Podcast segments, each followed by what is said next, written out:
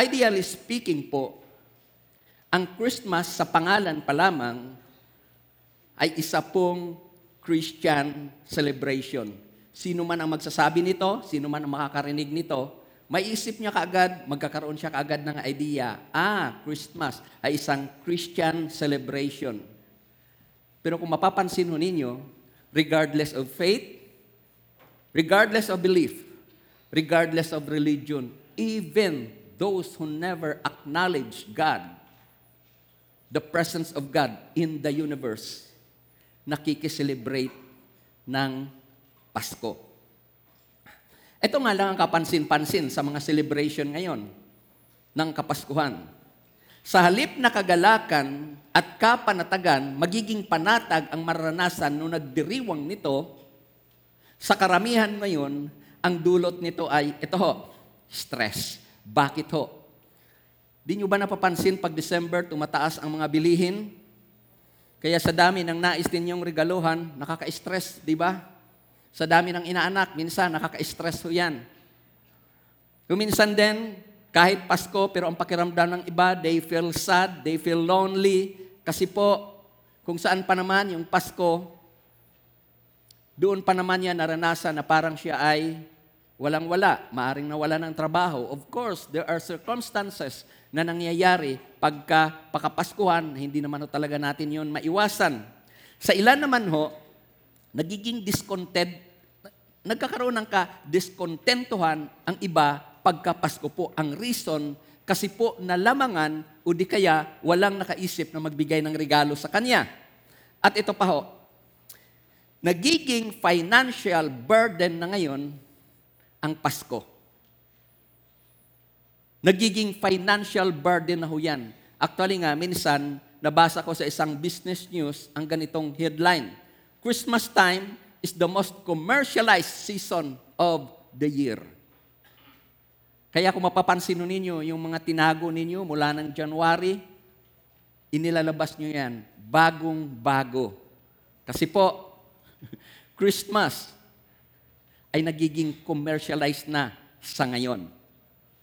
Na ang reality ho, sino man na magse-celebrate ng Kapaskuhan, kahit wala man ng handang pagkain, kahit wala man ng matanggap na regalo, ay dapat na magsaya. Hindi siya dapat malulungkot. Hindi siya dapat ah, maligalig pagkapasko. Bakit to? Bakit hindi ho tayo dapat naliligalig pagkapasko? Bakit hindi ho tayo dapat nalulungkot pagkapasko pag wala ang mga bagay na ito na nakikita natin na mayroon ng iba? Ang reason ho niya na ito ho, hindi mo naman birthday, di ba? Nakapagtataka ko minsan, hindi naman niya birthday pag Pasko, hindi lang narigaluhan, sumama na ang loob.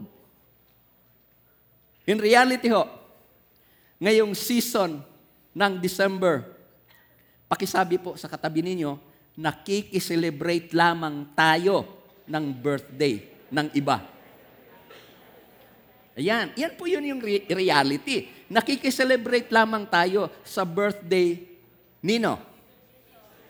O sino ang dapat na regaluhan? So sa makatuwid, kung wala kang regalo, okay lang. Aba, kumunti. Now, patuloy tayo.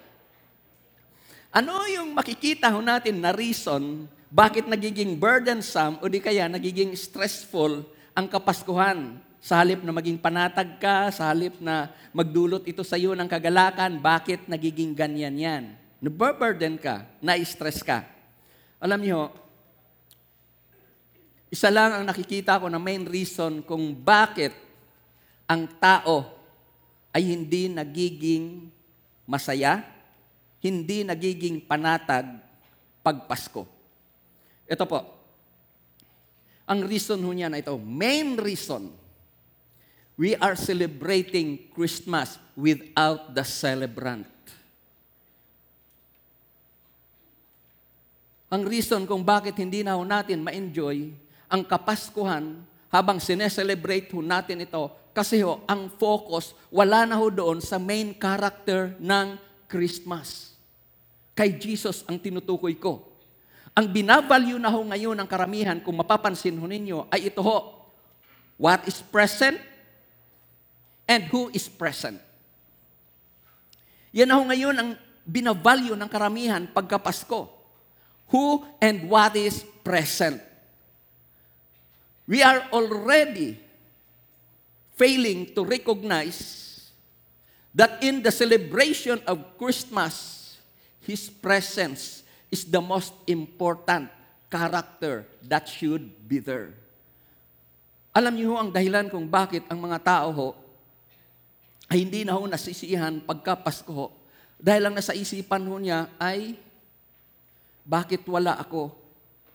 Alam niyo ho, tuwing Pasko ho, makita mo lamang si nanay mo na nariyan. Lord, salamat. Wala man kaming mapagsalusaluhan sa ngayon. Pero si nanay, si tatay, narito ho siya. Nakita niyo po yun? Kahit hindi ka man narigaluhan ng kaibigan mo o ng close friend mo, kahit na ang natanggap mo na regalo mula sa kanya ay maliit, pwede kang magpasalamat if if Christ is there. Lord, salamat sa dami ho ng walang natanggap na regalo, sa dami po ng, ng nabigyan niya ng regalo, pero hindi pa rin niya ako nakalimutan. Nakita niyo po yung point ho dito? Kasi po, na-center na po ang ating kaisipan, naging sentro na ho ang ating celebration, what I could have, what I could get from my co-people. At hindi ho yun ganon ang purpose kung bakit mayroon pong kapaskuhan. Ang reason kaya may Pasko ho, kasi po, minsan, si Jesus ay ibinigay ng Diyos, nagkatawang tao, para kung anuman ang greatest need mo, matugunan ho yan sa pamamagitan ni Yeso Kristo. So kung yun po pala ang reason kung bakit si Jesus ay ibinigay sa atin ng Diyos para siya ang maging sentro ng pagdiriwang ng Kapaskuhan. Ito po, why is it that He is neglected nowadays?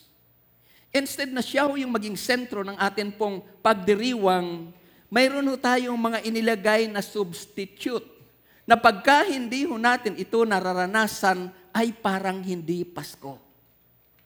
Ano pong mga substitute na ating ginagawa? Kaya ho ang pagdiriwang ho natin kung minsan ang kapaskuhan ay nakapagdudulot na ho sa atin ng stress, ng burden. Ito ho, things.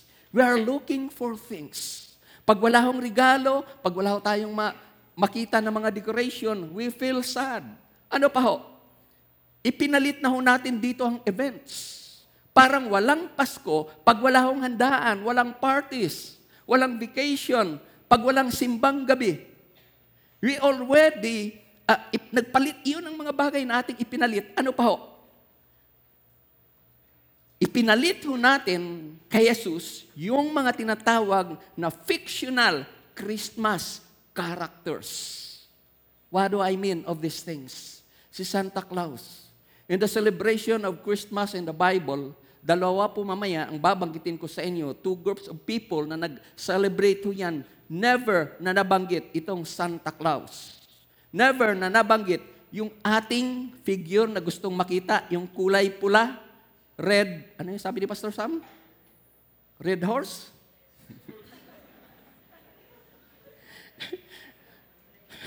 si Rodolph, the red nose, render. Yun bang parang, of course, in the eyes. Nakakatuwa ho yun. Tingnan, kumukutitap ba naman, tapos kulay pula. Nakakatuwa ho. But, ang gusto ko lang sabihin ho, sa inyo, kahit nakpaligiran pa tayo ng mga bagay na yan, kahit araw-araw may events ka pang pupuntahan, kahit araw-araw saan ka man pumunta, ang nakikita mo ay kumukutitap, but not unless you will celebrate Christmas with the celebrant, you will feel unease after that. Magiging uneasy ka pa rin. Magiging hindi ka pa rin relax.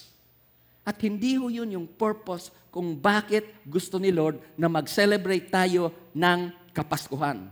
Now, balikan po natin ang verse na ating tiningnan last week. Sa Luke chapter 2, verse 8 to 10. Sa lupain ding yaon ay may mga pastol na nasa parang nagpupuyat sa pagbabantay ng kanilang mga tupa. So si Luke po ang nagbigay ng record sa atin that the first group of people na nag-celebrate ng Kapaskuhan ay ang mga shepherds, the lowly people.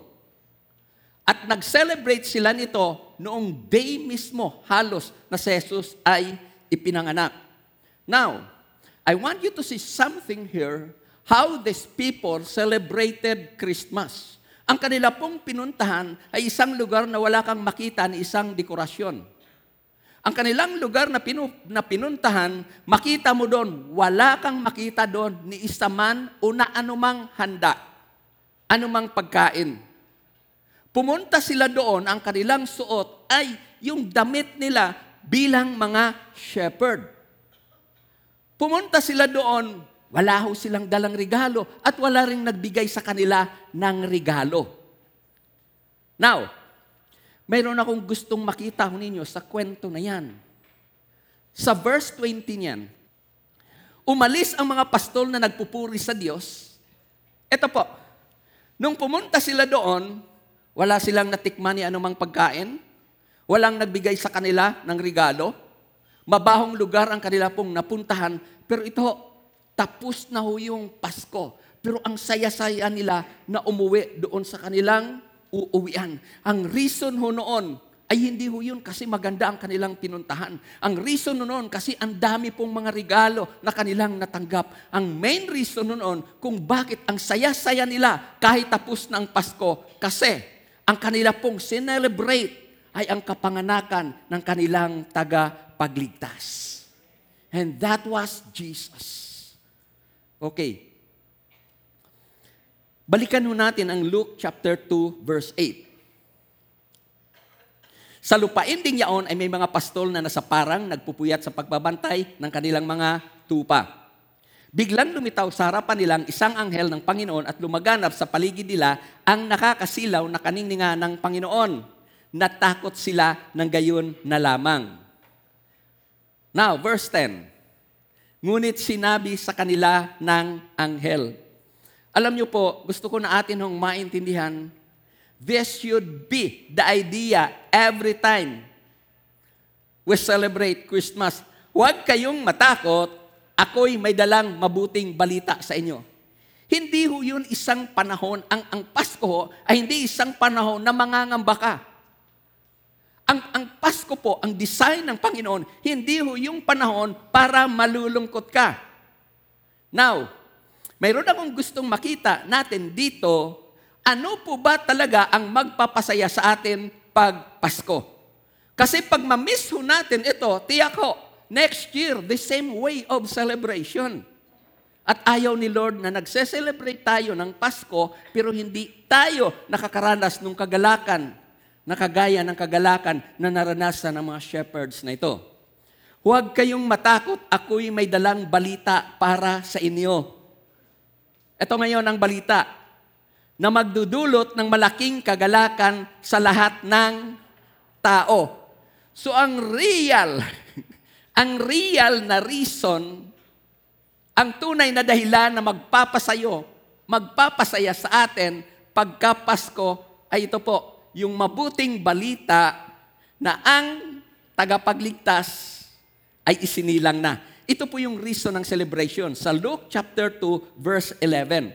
Sapagkat isinila ngayon sa bayan ni David ang inyong tagapagligtas, ang Kristong Panginoon. Amen. Palakpakan natin ang Panginoon. Isinila ngayon sa bayan ni David ang iyong tagapagligtas, ang Kristong Panginoon. Gusto ko na ating maunawaan na ang mga binabanggit ng mga tao na to ay kagaya natin na nangangailangan ng tagapagligtas. We are no different from them. Sila ay nagkasala, tayo rin ay nagkasala. At alam mo natin na ang kasalanan iyon ang reason kung bakit ang banal na Espiritu Santo ng Diyos, the Holy God, could no longer fellowship with us. At doon nagsimula yung tinatawag natin na death. Walang hanggang kamatayan. Paglayo ng Diyos sa mga tao na makasalanan because of sin. Kaya po ito ang mensahe ni Lord sa atin ngayong umaga. Ito po, sana ngayong Pasko, kilalanin mong ang Savior mo, niyo, ay ako. Yan po yun ang pamagat ng ating message sa ngayon.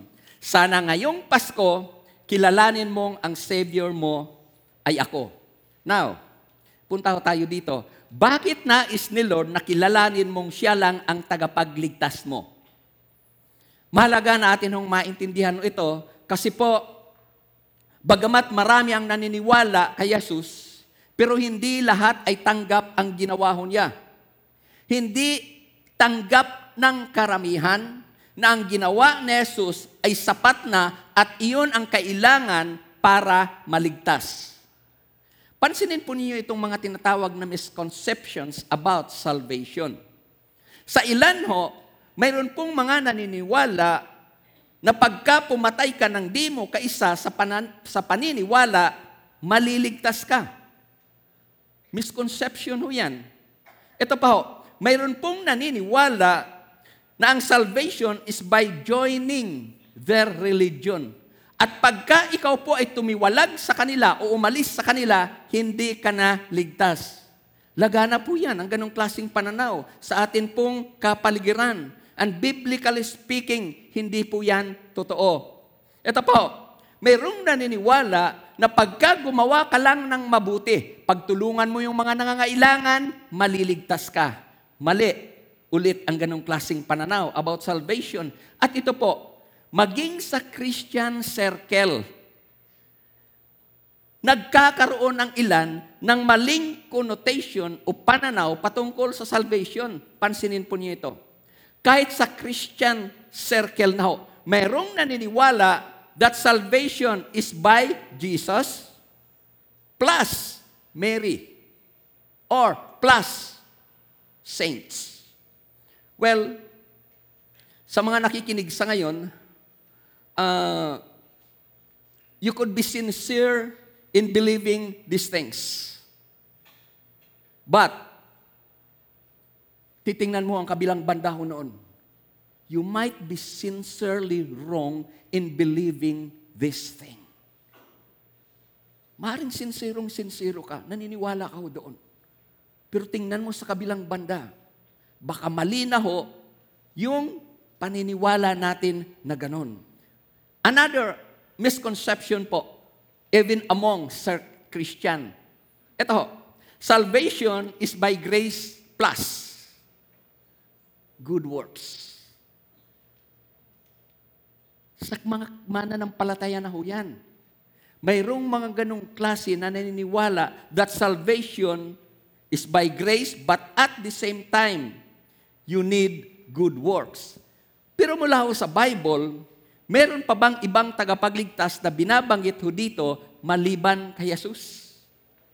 Alam niyo, wala ho akong ibang pwedeng kunan ng maari kong sasabihin sa inyo, kundi ang salita mismo ng Diyos. For this one is authored by, the, by the God Himself, by the Holy Spirit Himself. At may babanggitin ako sa inyo na dalawang verses. At mula sa dalawang verses na ito, patutunayan ko ngayon sa inyo, bakit kailangan kilalanin mong si Jesus ang Savior mo. Acts chapter 4 verse 12. Kay Heso Kristo lamang. Pag sinabi na lamang, wala na pong iba. Wala kang pwedeng idagdag dyan. Yung isa na yan ay sapat na. Pag sinabi na kay Heso Kristo lamang. Pag tinuloy natin yon, kay Yeso Kristo lamang matatagpuan ang kaligtasan. So based on that verse, no other salvation except through Jesus Christ. Sapagkat sa silong ng langit, ang kanyang pangalan lamang ang ibinigay ng Diyos sa ikaliligtas ng tao. Okay, isa pa pong verse na pwede po pong ipakita sa inyo na magpapatunay sa atin that there is no any other salvation except through Jesus Christ. Sa John chapter 14 verse 6, ito po, si Jesus na mismo ang nagsasabi nito. At ang ginamit niya na pangalan dyan, I am. Sa English niyan, I am the way. At yung I am na yan, yun yun mismo ang pangalan na ginamit, yung I am, yun mismo ang pangalan na ginamit ng Diyos sa Old Testament para iligtas ang kanyang bayan sa pagkaalipin ng mga Egyptians. So yun po yun ang I am na yun. At yun ang ginamit ni Jesus nang siya ay magkatawang tao. Sabi niya, ito ngayon, sumagot si Jesus, ako, I am the way, the truth. So ibig sabihin nun yan, pagdating sa kaligtasan no, isa lamang ang pwedeng maging daan at isa lamang ang magsasabi ng katotohanan patungkol dyan. Wala na hong iba. Nakuha niyo po. Kaya kung ang paniniwalaan ho natin ay yung nagsasabi ng totoo, which is Jesus or God Himself, tiyak, hindi ka maliligaw. Ulitin ho natin ito. Sumagot sa Jesus, ako, ang daan, ang katotohanan at ang buhay, walang makakapunta sa Ama, kundi sa pamamagitan ko. Maari pong marami ho tayong paniniwalaan patungkol ho sa kaligtasan. But not unless our faith is not based on the very Word of God Himself, we could be sincerely wrong in believing that we are doing the right thing. And anything that is not biblical at the end will put your life sa kapahamakan. It will put your life sa kapahamakan. Now, sa dalawang verses na yan, makikita natin ngayon ang katotohanan ito.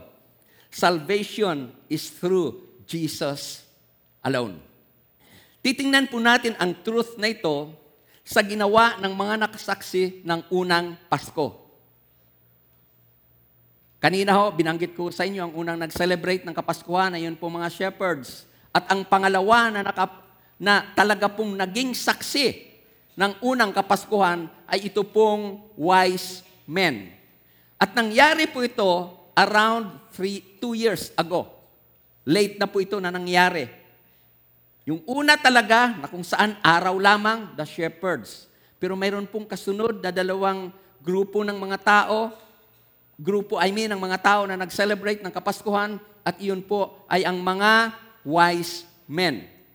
Now, dito sa ating titingnan, gusto ko na ating tingnan ng mabuti ho dito kung paano nila nasamba yung tunay na makapagliligtas sa kanila. Matthew chapter 2 verses 1 to 12. Si Jesus ay ipinanganak sa Bethlehem, verse 1, ng Huda noong kapanahunan ni Haring Herodes.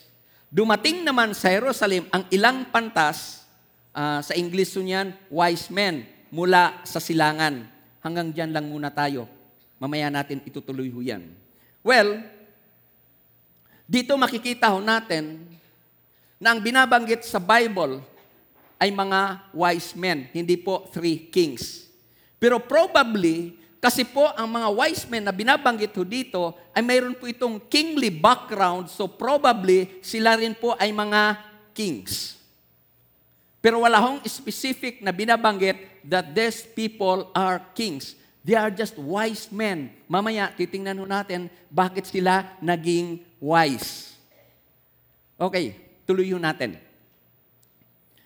Verse 2.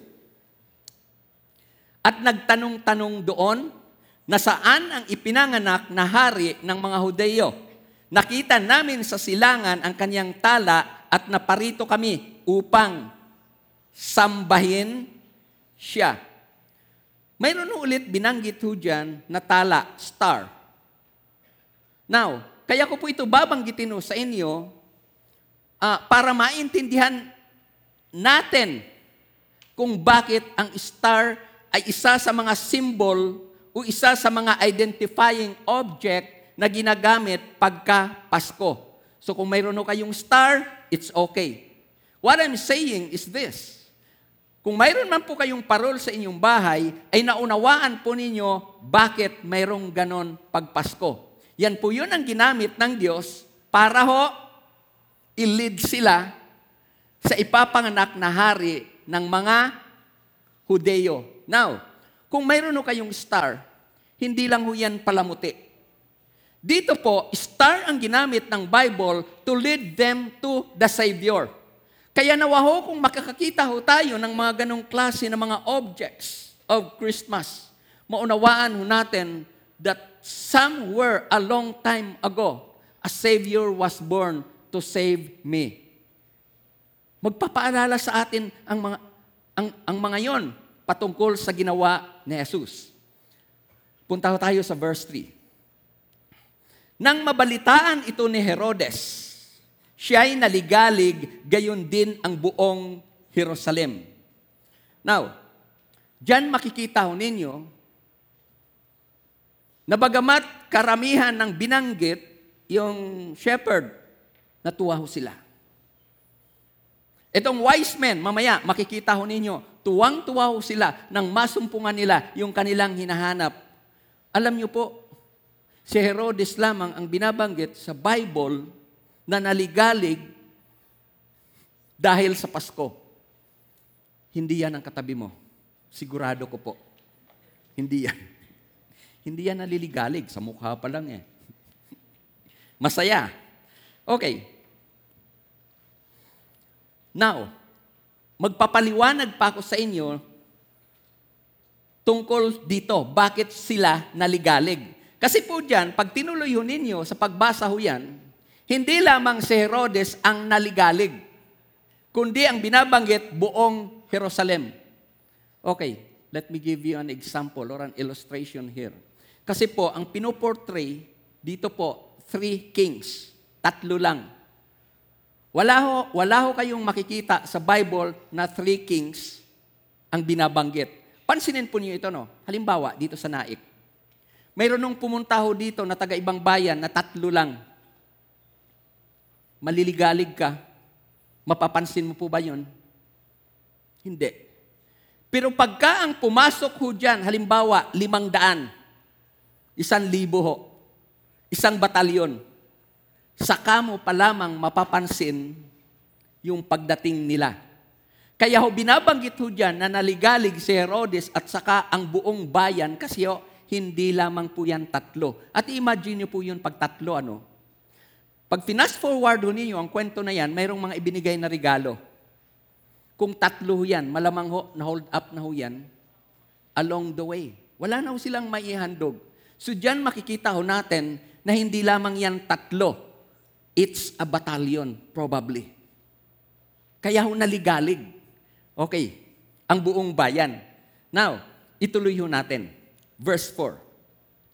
Kaya tinipon niya ang lahat ng punong saserdote at mga eskriba sa Israel at tinanong sa kanila kung saan ipanganganak ang Mesayas. Verse 5, Sa Bethlehem po ng Huda, tugon nila, ganito ang sinulat ng propeta, Ikaw, Bethlehem, sa lupain ng Huda, ay hindi nga huli sa mga pangunahing bayan ng Huda, sapagkat sa iyo lilitaw ang isang pinuno na mamamahala sa aking bayang Israel. Nang mabatid ito, lihim na ipinatawag ni Herodes ang mga pantas at tinanong kung kailan lumitaw ang tala.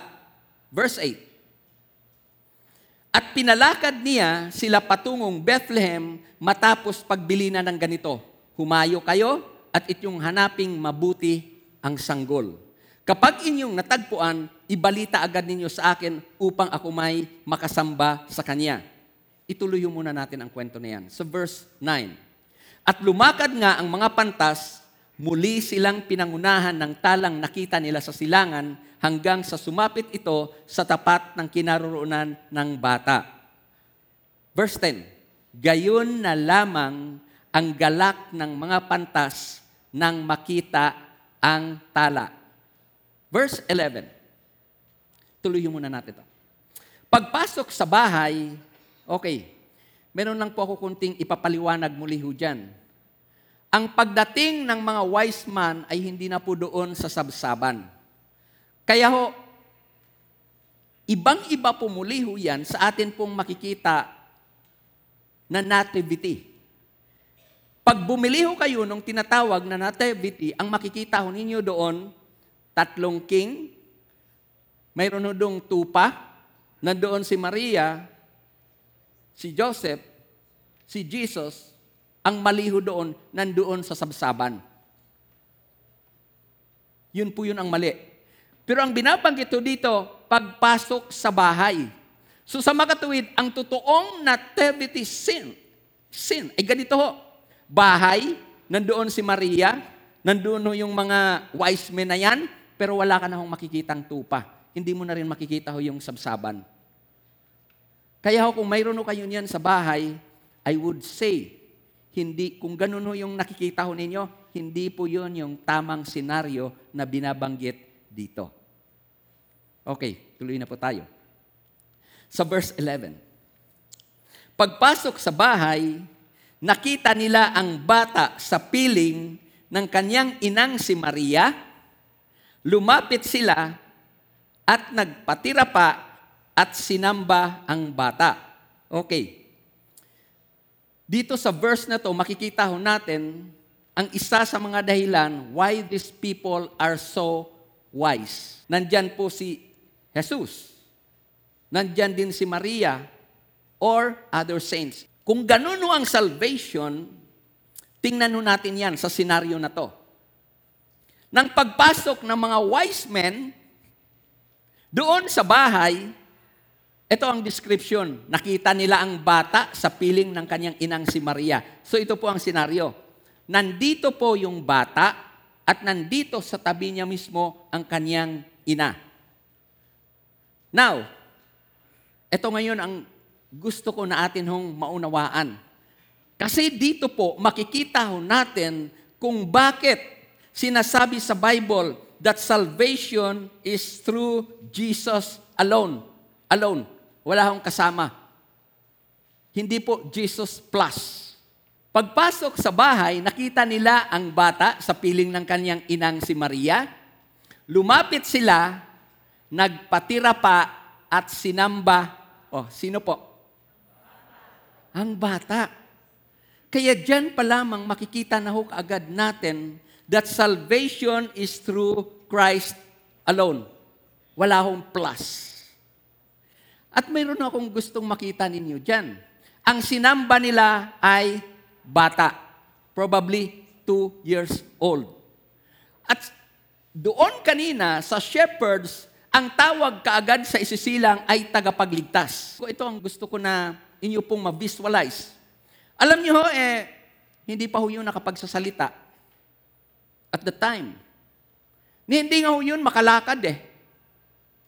Hindi niya kaya pang alagaan ang kanyang sarili. But notice ang description ng Bible. Tawag kaagad sa kanya ay tagapagligtas. Hindi po ba kayo nagtataka sa sinasabi ng Bible na hindi mabibigo ang sino mang tumatawag sa kanya. He who calls on the name of the Lord will be saved.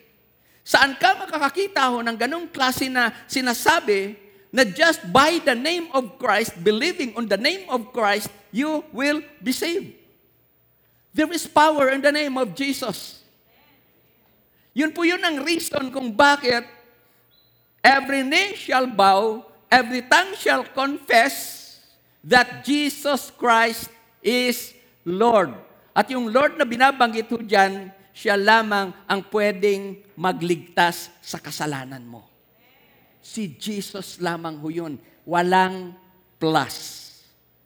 Wala hong plus doon. Okay. Ituloy natin yon sa pagbabasa. Nakita nila ang bata sa piling ng kanyang inang si Maria. Lumapit sila at nagpatira pa at sinamba ang bata. Binuksan nila ang kanilang mga sisidlan at inihandog sa kanya ang dala nilang ginto, kamangyan at mira. Mamaya ho natin titingnan, babalikan ho natin ang part na yan. Punta ho muna tayo sa verse 12. Nang sila'y pabalik na, sinabi sa kanila ng Diyos sa pamamagitan ng panaginip na huwag na silang babalik kay Herodes, kaya nag-iba na sila ng daan pauwi. Ito po yung senaryo na gusto kong makita. Mula sa gitnang silangan, hinanap po nila yung tinatawag na King of the Jews. At nang matagpuan ho nila ito, doon sa bahay, ang ginawa nila ay sinamba nila yung kanilang hinahanap. Now, notice what happened. God knows na pagbalik ho nila, pag alis ho nila diyan, diyan mga nganib ho sila.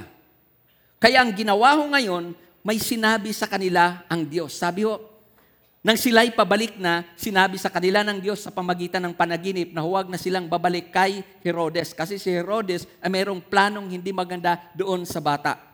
Now, ito ang gusto ko na inyong maunawaan. All people who worship God in spirit and in truth will surely experience guidance and direction from God. Sigurado po yan. Ang mga tao na ito, nung makita nila sa Jesus, kanila hong sinamba. Kaya ano ang ginawa ni Jesus para hindi sila mapahamak? Binigyan sila ng guidance na wag nang bumalik. Isa ito sa mga reason na nakikita ko sa atin mismo kung bakit hindi ho tayo nakakaranas ng tinatawag na guidance from God or direction from God. Kasi po, baka ang worship ay absent.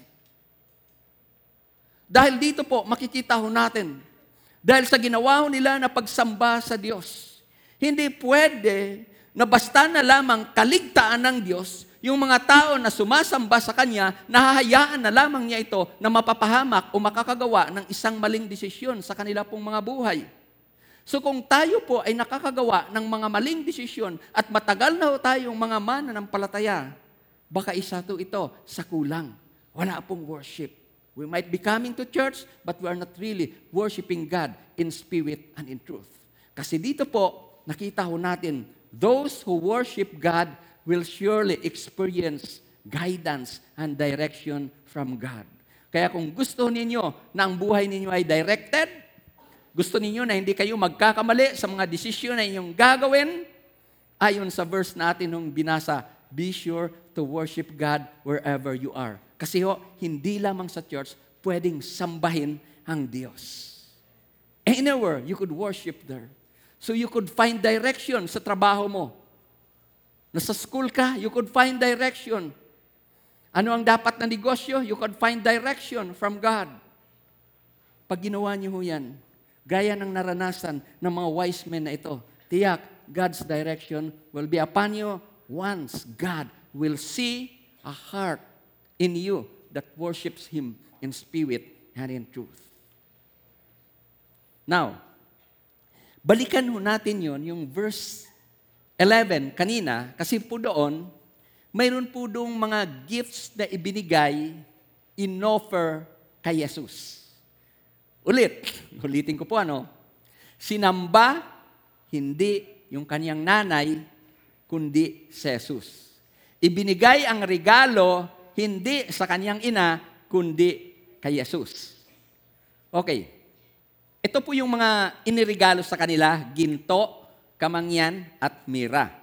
Now, mayroon akong gustong maunawaan natin patungkol sa mga ibinigay na ito na regalo. Kasi po, may mga biblical meaning po yun. Ito yung number one, yung gold. Ang gold po, nung kapanahonan na yun, ay iniregalo lamang yan doon sa mga hari. So dyan pa lamang, ipinakita na ng mga wise man na yung bata na yon ay mayroong tinatawag na kingly status. Kasi po, iniregalo lamang yan doon sa may mga kingly status eh. Kaya dyan, makikita natin na Jesus has a kingly status. It reveals the kingly status of Jesus. Now, punta tayo sa pangalawa na ibinigay. Frankincense. Kamangyan. Now, sa Old Testamento, yung kamangyan ay ginagamit sa worship. Ginagamit po yun sa worship sa Old Testament. Now, kaya kung mapapan, isa sa mapapansin natin, kaya ibinigay ho yan kay Jesus, kasi po, si Jesus ang isa sa karapat dapat na pag-alayan ng worship.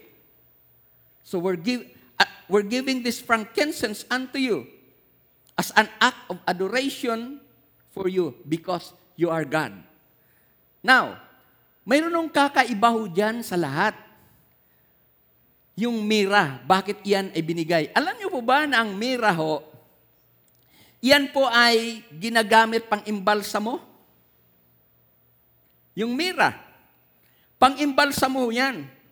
So in reality ho, hindi ho yan nararapat na ibigay na regalo.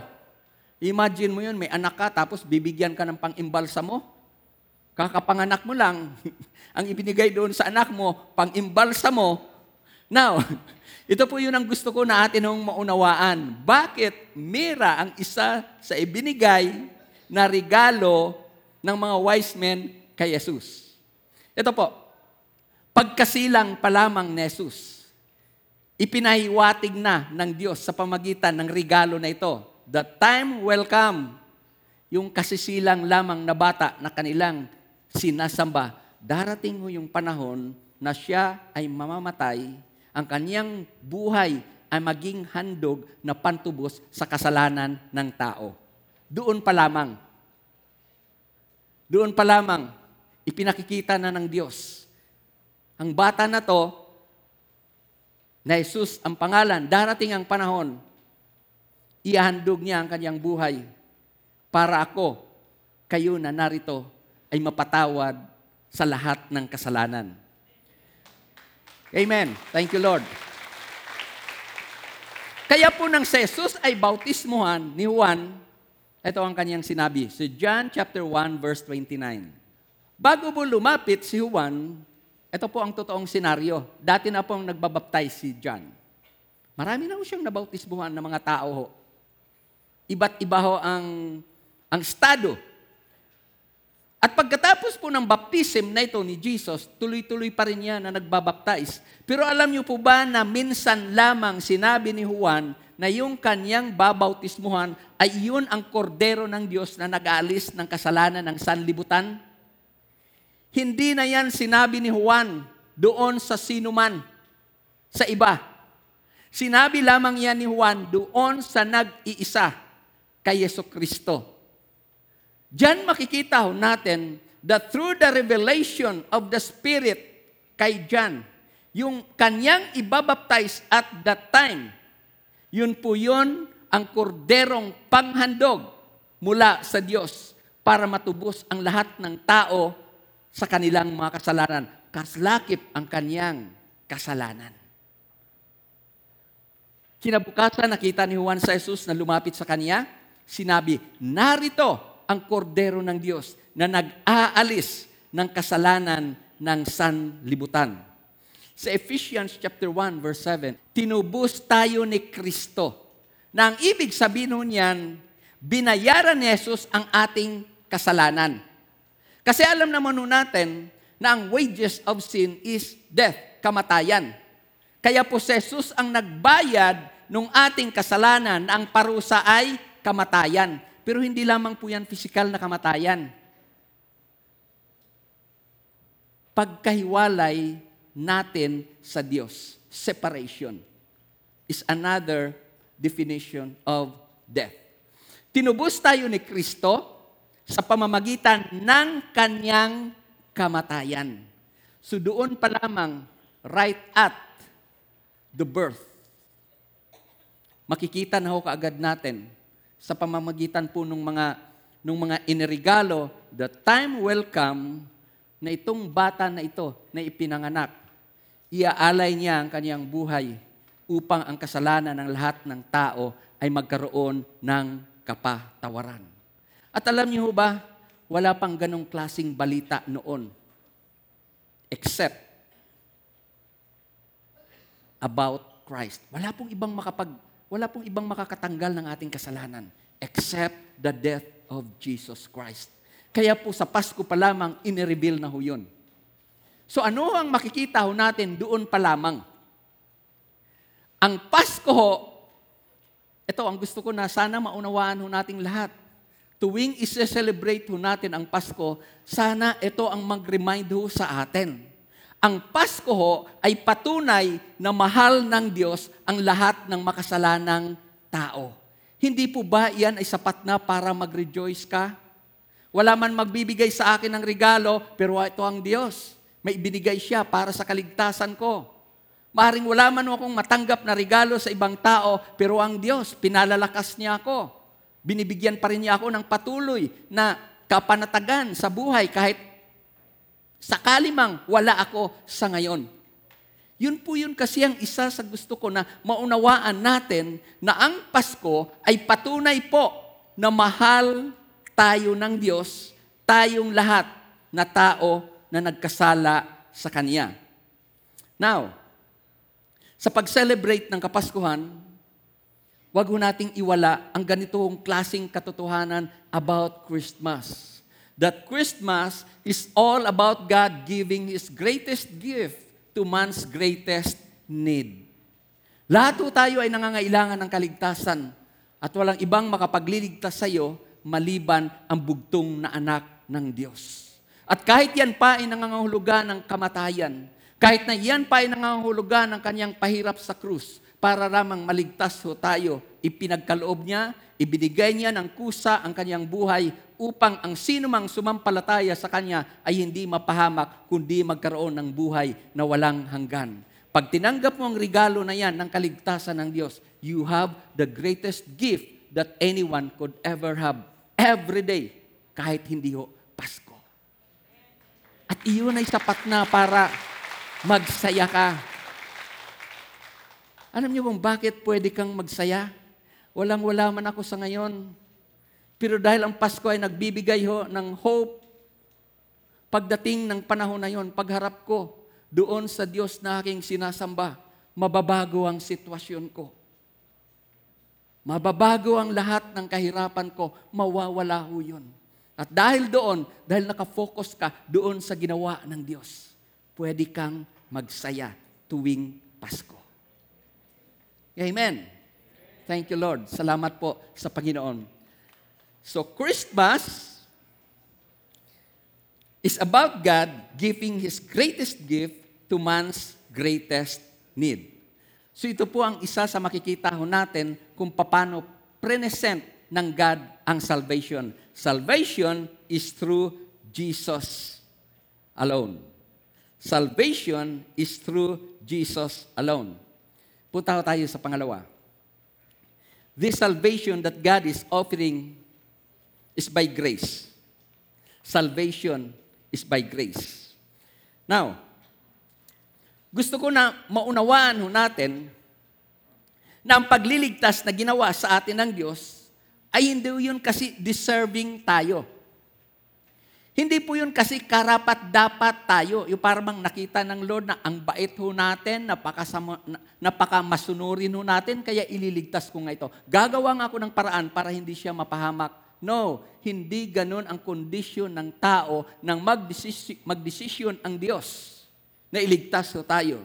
Sa Romans chapter 5 verse 8, ito ang ating mababasa, while we were still sinners, nagrebelde ka pa sa Diyos. Nung mga panahon na ayaw pa nating pakinggan ang mga bagay patungkol sa Diyos. Nung mga panahon na ayaw nating mag-church. Nung mga panahon na ayaw nating pakinggan ang mga mensahe patungkol sa Diyos.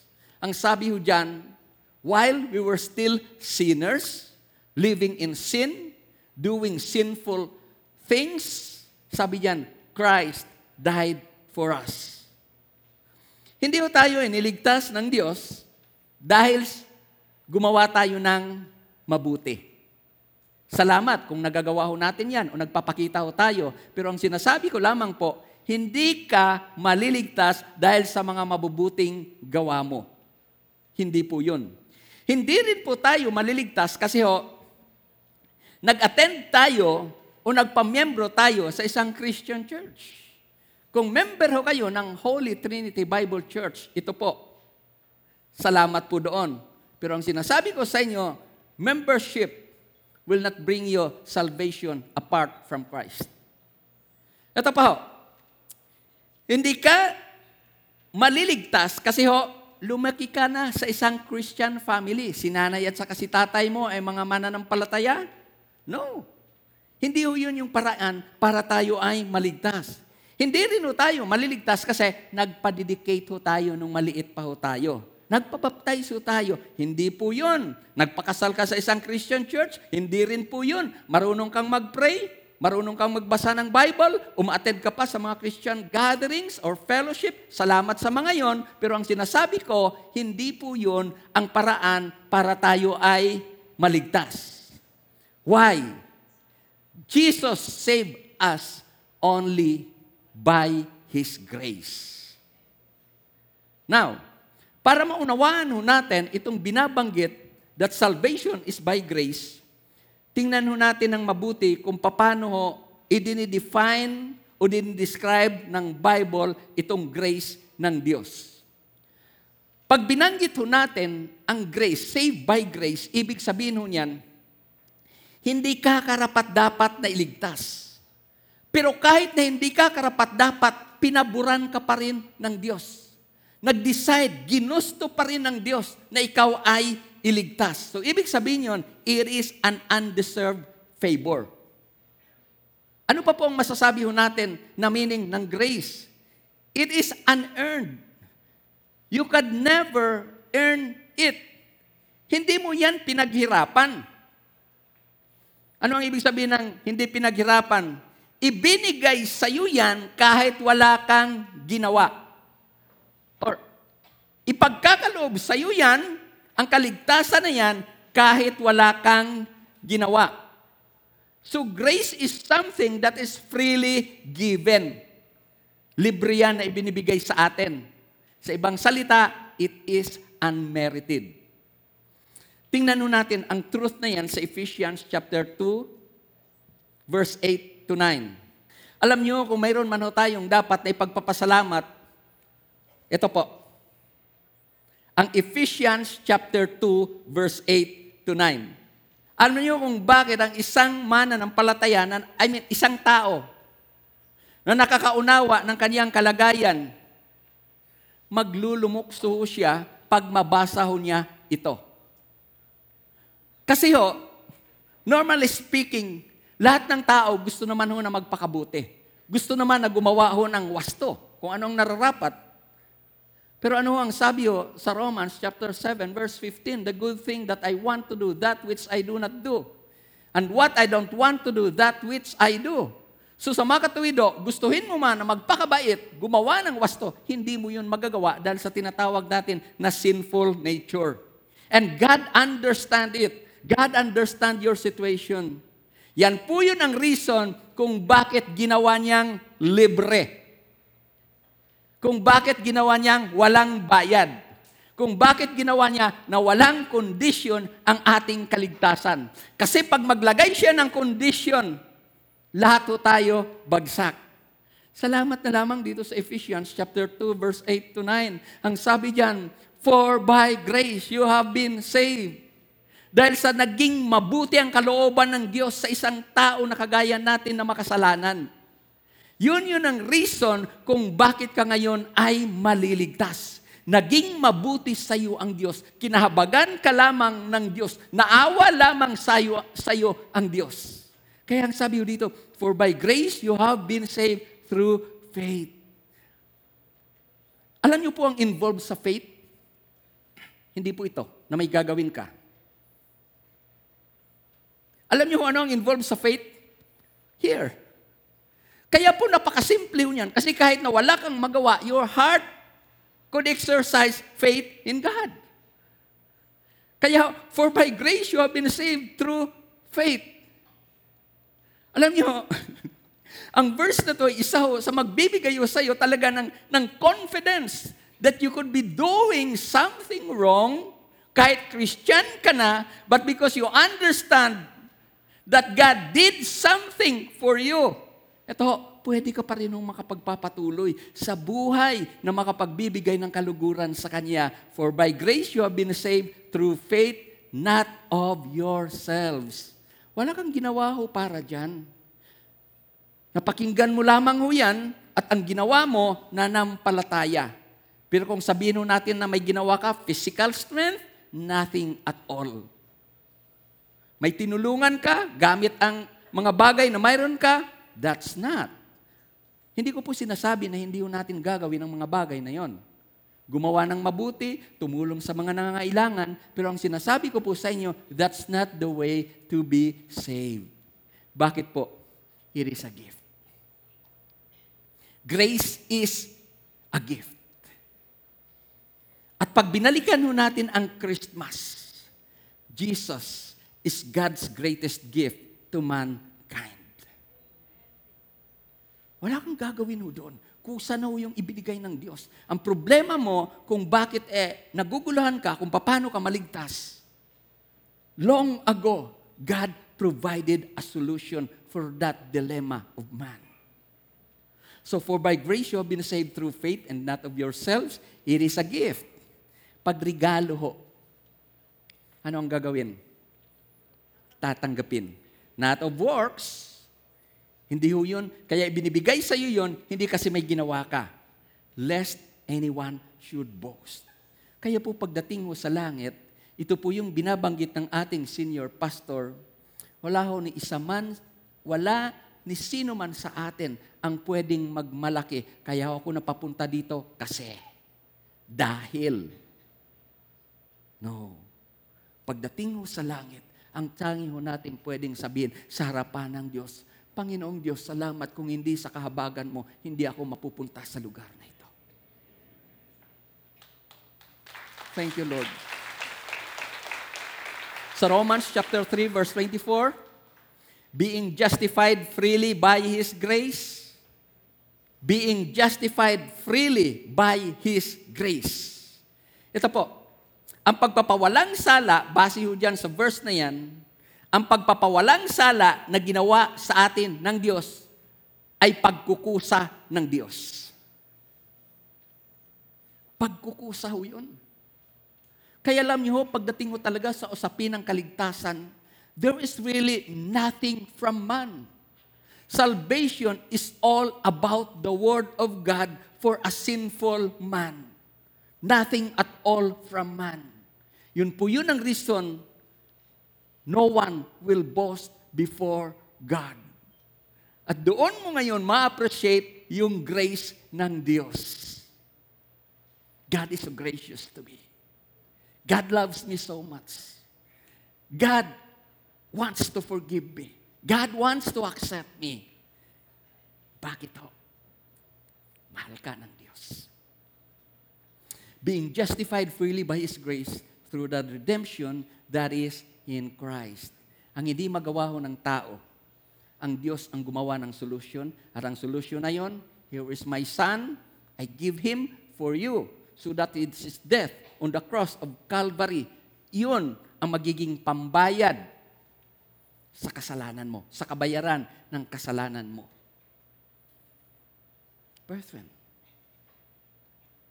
ang tindi ng ginawa ni Jesus para sa atin na kanyang minamahal. So ano, ano na po yung mga tiningnan natin about salvation? Salvation is through Christ alone. Salvation is by grace. Huwag natin kalimutan itong pangatlo. Tawag natin dyan, salvation is by choice. Totoo po na libre ang salvation sa pamamagitan ni Yeso Kristo. But, you have to make a decision para kamtan ito. Maaring mayroon ka mga magulang, kaibigan, o kamag-anak o kaibigan na nagmamahal sa iyo. At ipinagpipray nila kayo. But let me tell this to you. Not unless you will respond to their prayers for you, they could never make a decision for you. Wala ho. Wala silang magagawa. Yes, all, salamat, pinagpipray ho tayo. Kaso lamang ho, kahit ipinagpipray pa nila tayo, gagawa pa rin tayo ng desisyon na magre-respond tayo positively doon sa ipinagpipray nila sa atin na tayo ay maligtas. Bakit? None of them can decide for you. Kahit mahal pa nila tayo, hindi sila pwedeng magdesisyon sa atin para tanggapin ho natin ang libreng alok na kaligtasan ng Diyos sa pamamagitan ni Heso Kristo. Doon po sa Deuteronomy chapter 30 verse 19. Sabi diyan, I call heaven and earth. Ano ang ibig sabihin niyan? That's the principle in heavens and in the earth. That's what should be done. I call heaven and earth as witness today against you that I have set before you life and death, Parang pag in-apply ho natin yan sa New Testament, ito ho, ibinigay ko na ang kailangan mo para maligtas ka sa pamamagitan ng pagtutubos na ginawa ni Jesus para sa iyo, pero ang desisyon para panampalatayanan yan ay nasa iyo. Pero ito po ang ikinaganda ho dyan pag si Lord po ang nagsabi sa atin. Hindi ho yung parang bibigyan ka pa niya ng option. Pansinin niyo ito. Therefore, yung sa panghuli na yan, choose. Si Lord na mismo ang nagsasabi ho sa atin na kung gusto mo maranasan ang buhay na walang hagda, hanggan, kung gusto mo masave mula sa kapahamakan, this is what you must do. This is the decision that you must do. Parang, kumbaga eh, itinuturo na ho. Yung, yun po, yung pong, kumbaga parang sa gamot ho, para lamang gumaling ka, iniabot na sa iyo ni Lord, ito yung, ito yung gamot, inumin mo na. Ibuka mo na ho yung bunganga mo. Ito yung kailangan mo. Yun, yun, yung, yun yung word na, choose life.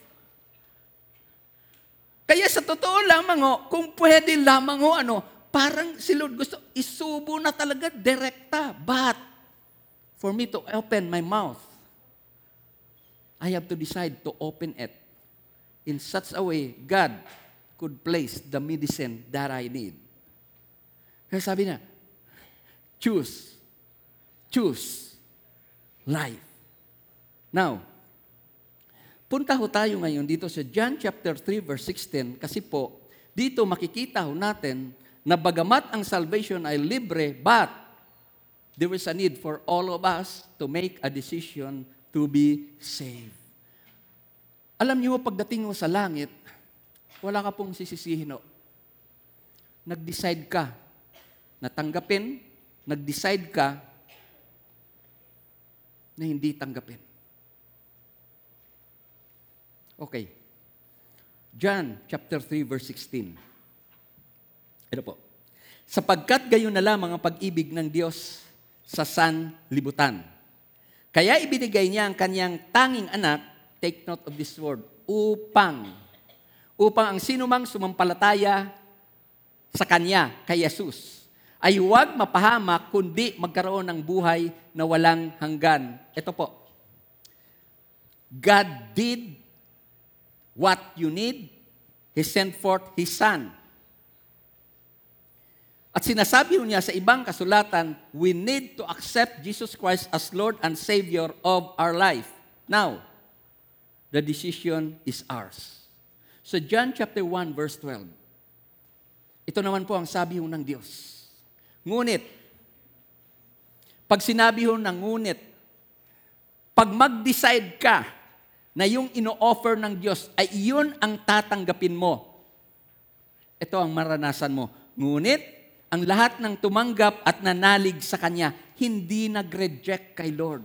Kundi gumawa siya ng desisyon na yung inaalok ng Diyos na kaligtasan sa pamamagitan ni Jesus na libre, tinanggap niya yon, kinilala niya yon, pinanaligan niya yon. Ang resulto noon, pagkakalooban siya ng karapatan na maging anak ng Diyos pagkakalooban siya ng karapatan na maging anak ng Diyos. At yun po yun yung mga tao na makakaranas ng saving grace of God. Yung tatanggap kay Jesus bilang sariling Panginoon at tagapagligtas ng kanilang mga buhay. Now, ang desisyong tanggapin ang kaligtasan ito ay libre.